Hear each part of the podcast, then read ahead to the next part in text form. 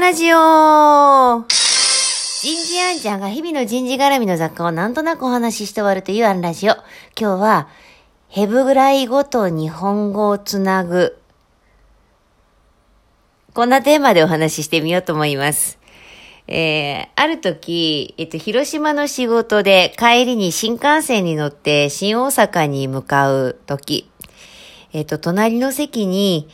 外国籍の方が乗ってこられました。で、なぜか知らないけど、ちょっと話が始まって、聞くと、えっ、と、お名前、コエンさんという方だったんですが、イスラエル人の方だという。で、イスラエルってからヘブライ語なんですよね。で、彼はたどたどしい英語を語ることができる。えー私も、たどたどしいどころか、中二相当の単語で、えーたどたどしく話すことができる。まあ、手持ちにタブレットがありましたから、あのーその力も借りて、えっ、と、2時間足らずかな。あの、最終的に公園さんは新神戸で降りたので、私より先に降りるよということで。でもその2時間足らずの間で、互いの国のこと、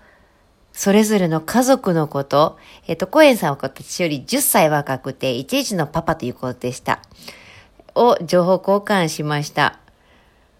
多分、あの、同じ言語で話をするのの、もう3倍、4倍の時間をかけて、一生懸命お互いのことを伝えたり、相手のことを理解しようとしたりして。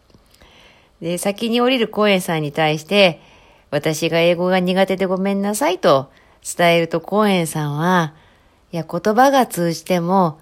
話が通じないことはよくある。でも、言葉は通じないのに、君とは話が通じているじゃないか。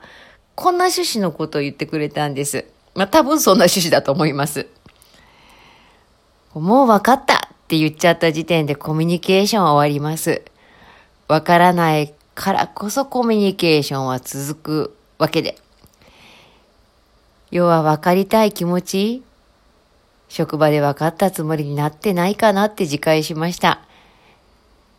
ヘブライ語と日本語をつないだのは、お互いのたどたどしい英語ではあったんですが、いや、お互いの、